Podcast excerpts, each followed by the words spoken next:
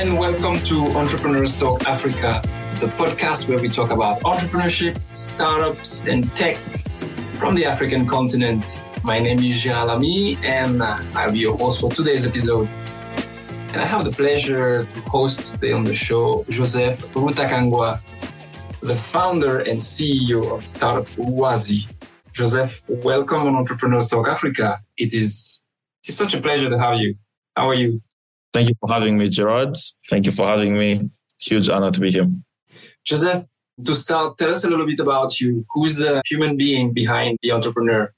Yes, yes. Well, my name is Joseph Rutakangwa. I was born eight years in primary school in Uganda and then subsequently, you know, different countries across Africa. Went back to Tanzania to do secondary education. Then towards the final years of secondary education, I was fortunate to get an opportunity to become an exchange student in the US. After that, I went back to Tanzania and started doing community development projects. So before getting into community development projects, I tried to, because in the US, I built my skills in graphic design and video production, and I was doing a bit of gigs in the US. Um, so when I went back to Tanzania, I tried to do that. First of all, I tried to get a job in graphic design, start doing community development projects. In the early days of that, I was 19 at that time.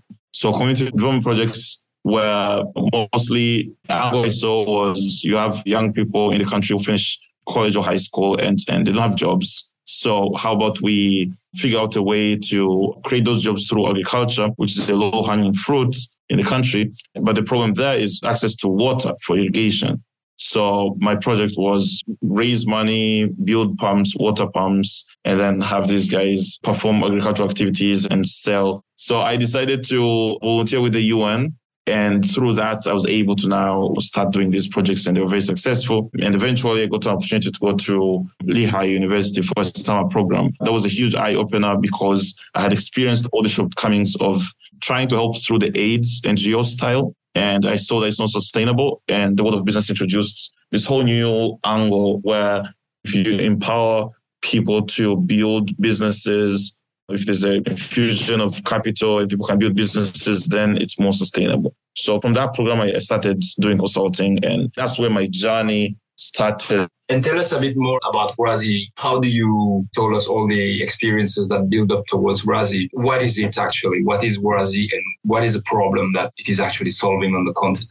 Yeah. So when I was doing consulting for multinationals, my job was find the problem I was getting hired to solve was find as a market in Africa that there's no way of, there's no access to any consumer data on any of the markets in Africa and whether it's like consumer data on demand, what consumers are using and so forth, it's market data on what the players in the market and how much market share they have and revenue and the channels they're using. None of that data existed. The quickest places we started looking at were ministries like Ministry of Trade, Business, Commerce, and all that but all those bodies do not have any uh, data. If they have, it's always like five years or 10 years old and not complete or inaccurate. Even national bureaus of statistics and so forth didn't have the data. So I started the multinational research firms like Nielsen, Kantar, TNS, and so forth to do research and consulting. But the gap that they had is the traditional research model uses, for instance, this model of getting panel 50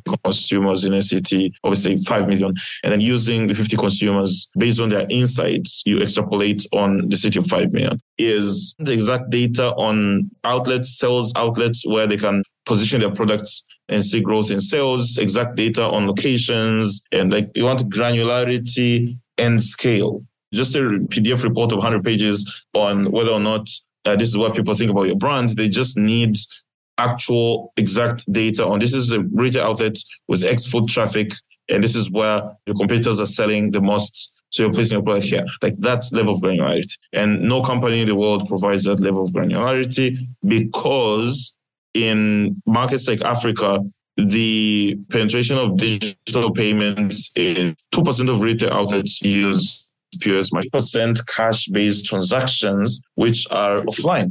It's, it's very difficult to just plug a software. And we both had separate experiences of this problem. And we ended up across many years before launching Rwazi, testing different ways of capturing data at scale. So you need to capture data at scale at a lower cost, right? And at speed, like a very high speed. So we figured out a model where right now it's a, it's a market intelligence platform that we run Uh, for multinational companies to access consumer data from emerging markets on who is buying what products at what price from where, when, and why to help these companies drive revenue and expand. And the work of local consumers who use our mobile application and web app to log their purchases when they buy products at retail outlets and when they consume products at home. And for the consumers, they get paid. It's like Uber. They log once the logs are verified, they get paid. And for the companies, it's a B2B SaaS platform where they have a subscription to access data on, let's say, 20 brands across a city for a year, or across a country, multiple cities for a year, or multiple countries. That's what we do today. Right. Well, you're bridging the gap between offline and online and actually giving a very interesting tools to multinational companies to get a deeper understanding of like I would say local markets in, in, in Africa. Yeah. Yes. As expected, we've faced like huge, huge range of challenges across the years. And most challenges are chicken and egg problems. What comes first?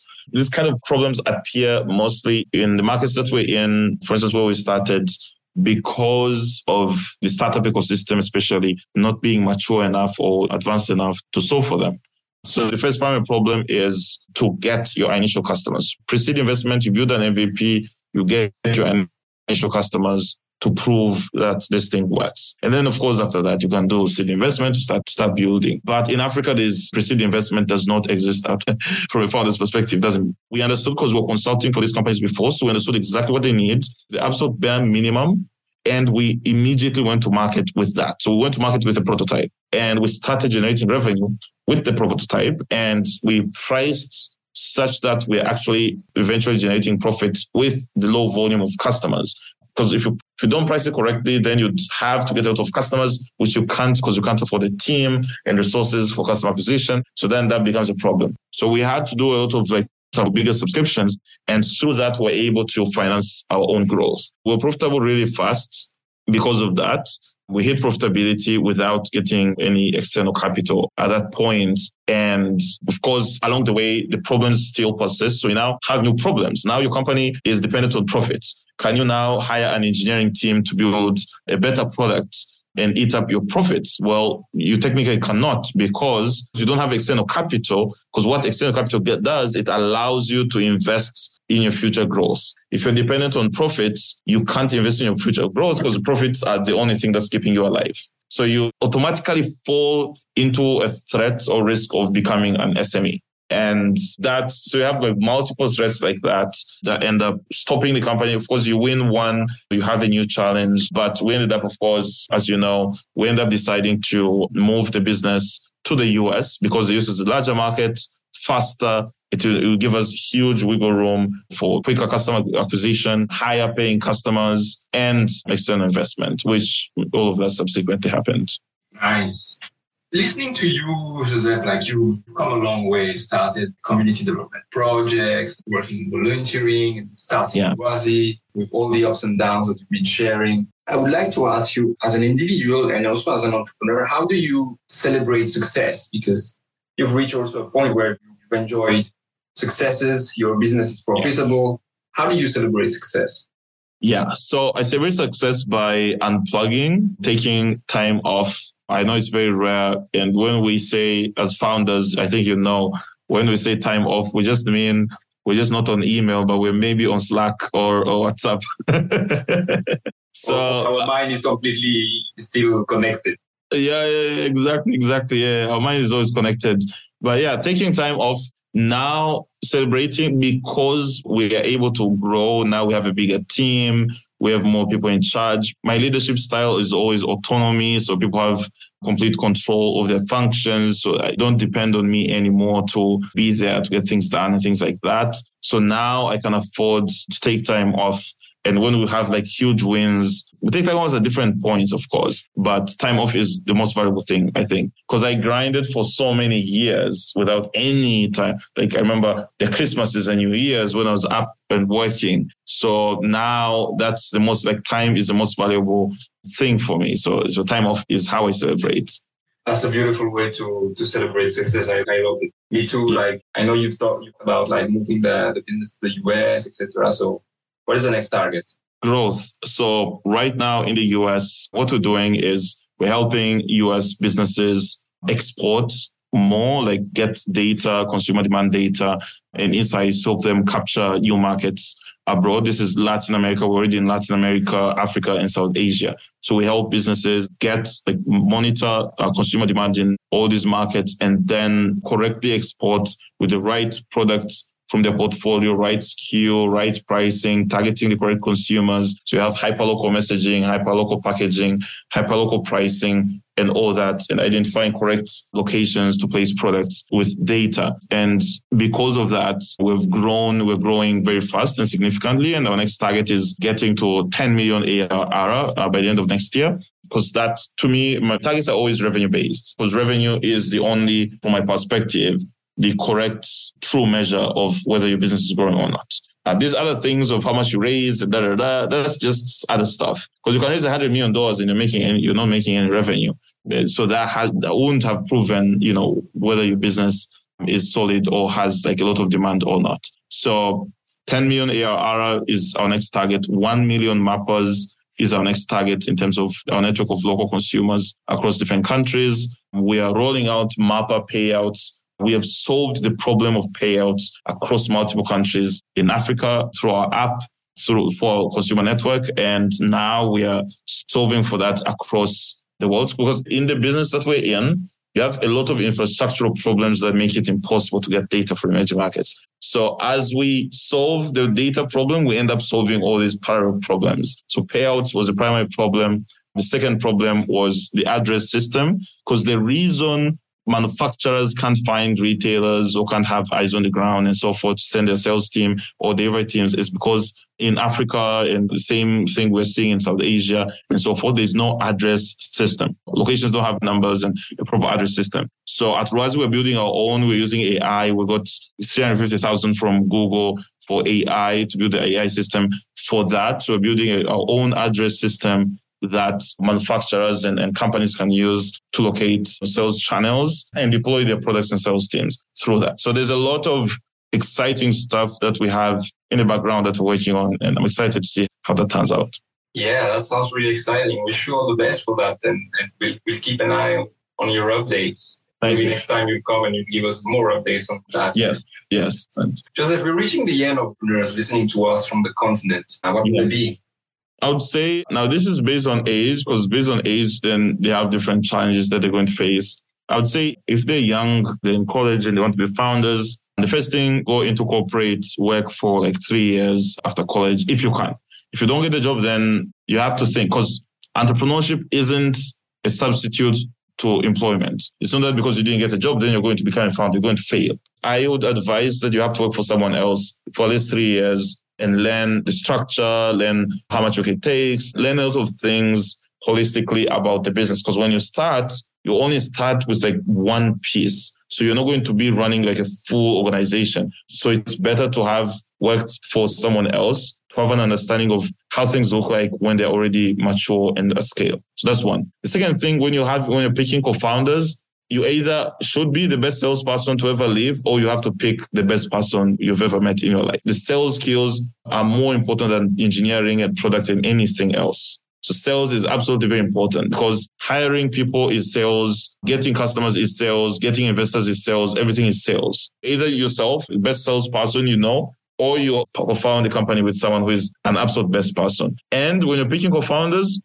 don't necessarily pick your age mates. Pick someone from work, like someone from the industry that you want to get in. So you have expert knowledge and you're not cash dry, right? So from my perspective, your most success, my Rwazi was my most successful venture because the ventures I started before Rwazi didn't go well because we were both students, we were both, we didn't have money and it didn't work. With Rwazi, I had already done consulting and all that. So Eric and I had cash to put in up front and we and we had industry knowledge. We were already doing consulting, so we knew we were the customer that we ended up serving afterwards. So that's a very big advantage later on when you succeed. And when you look in the market, you find that the successful startups are the ones founded by people who are working for companies, solve problems when they were working in the industries they're working from, and left to start the company. So that's the correct model.